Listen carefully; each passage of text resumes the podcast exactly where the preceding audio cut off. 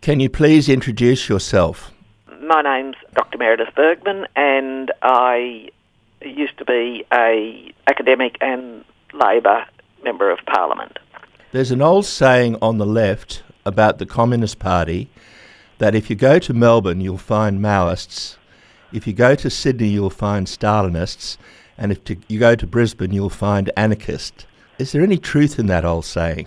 Well, no, I wouldn't agree with that at all. I actually think that certainly if you go to Melbourne, you'd find Maoists, but I think there was a very anarchistic strain in the Sydney communists, and the whole philo- the Sydney political philosophy was very influenced by the bohemianism and the push and uh, libertarianism, and they've had a long anarchist tradition.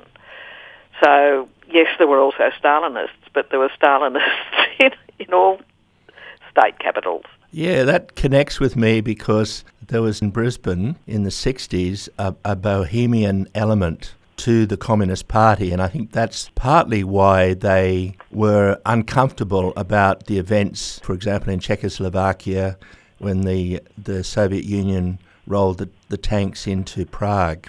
Well, don't forget the um, Australian Communist Party was the first communist party in the world to come out in opposition to the Russian invasion of Czechoslovakia. And its leadership at the time was a Sydney-based leadership of Laurie Aarons and uh, Eric Aarons. You've co-authored a book about the New Left with Nadia Wheatley. What is the main proposition behind the book? Well, it's not really about the New Left. It's called Radicals Remembering the 60s. And what we're looking at is what happened to people who came from fairly normal or conservative families and found themselves radicalised by what happened mainly in the late 60s, but we go through to the early 70s. We've sort of defined the 60s as being from 1965 to 1975, and we've looked mostly at Vietnam, but we've also looked, it spread wider than that. We've also looked at sort of cultural changes that were occurring we began by thinking we'd, we'd, it'd be a purely political book, but then we kept thinking no, because other stuff that was happening in the 60s was so interesting too.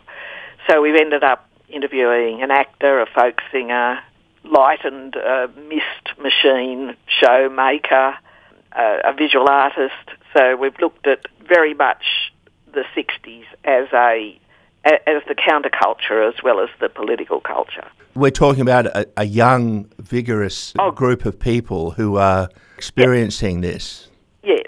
Uh, on the whole, the people that we have interviewed were young at the time of the change that came to their lives. And some of them, of course, had been um, drafted, uh, and some of them were facing the draft. Some of them were very opposed to the Vietnam War.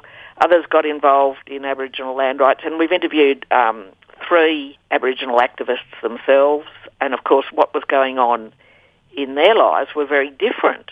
In fact, when we interviewed Gary Williams, who was a terrific uh, activist and helped set up, you know, the Redfern Aboriginal Legal Centre and, and things like that, he taught, when we asked him about Vietnam, his reaction was, that he didn't get involved in those demonstrations because he saw that as a white fella's war. And yet he was just as quintessentially part of 60s radicalism as were the students who were going out on the street every week. His comments sound a bit like Muhammad Ali, who said that there's no Vietnamese person had already thrown racist comments at him. Yes.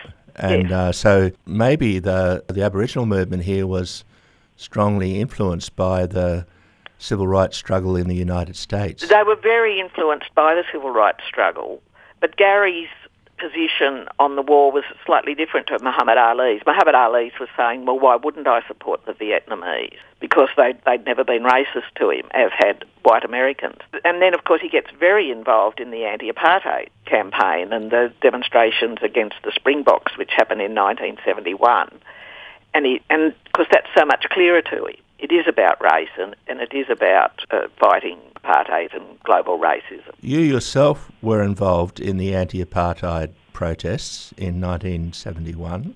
Yes. Can you say how this movement was successful?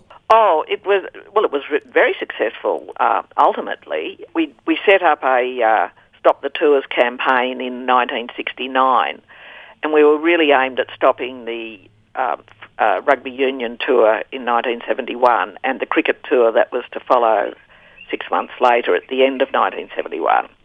So um, we started demonstrations against South African teams that were coming to Australia. Um, and don't forget, they, these are all white, racially selected teams. Um, blacks were simply not allowed to even try out for them. And so we demonstrated against the basketballers and tennis players and um, surf lifesavers. And then the big one, of course, was the rugby union team, the Springboks.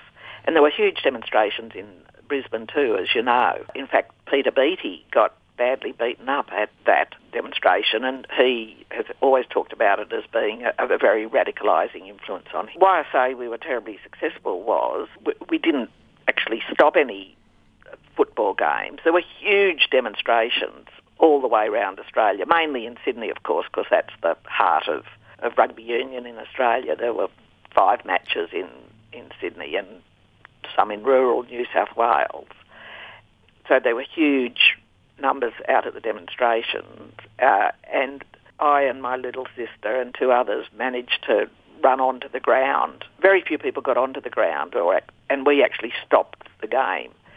And there are still old guys in South Africa today that when you're travelling around South Africa, they'll say, "Oh, oh, I remember that. I remember because they used to listen to it on their transistor radios in the dead of night." Um, and of course, they all supported Australia because they so hated the Springboks. Yes, the great success of the anti-Springbok campaign was that we were really aiming to stop the cricket tour that was coming six months later, and the head of the uh, cricket board in Australia was um, Sir Donald Bradman, and so we were aiming a lot of the protest not so much at him, but we wanted him to take notice of it, and he started writing to me, and I started writing back to him, and I've still got those letters where we discussed the whole thing about racism in sport. They're, they're, they're quite interesting letters. They've been shown in various exhibitions. But when Sir Donald came to announce in about September of 1971 that they were not going to have the South African cricket team come to Australia at the end of the year, we always expected him to say, look, we can't guarantee their safety. But he actually said, we, do, we Australia will not play them until um, apartheid is no longer their system of government and that they have a non-racial system of government, which was fabulous. It was exactly what we wanted him to say. And um, I've always been a bit of a Don Bradman fan since then because he, he, they really took a stand.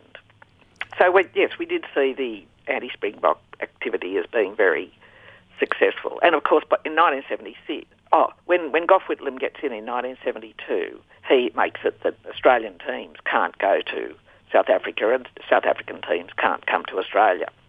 But by 1976, all the Commonwealth countries had stopped having um, sporting relations with South Africa.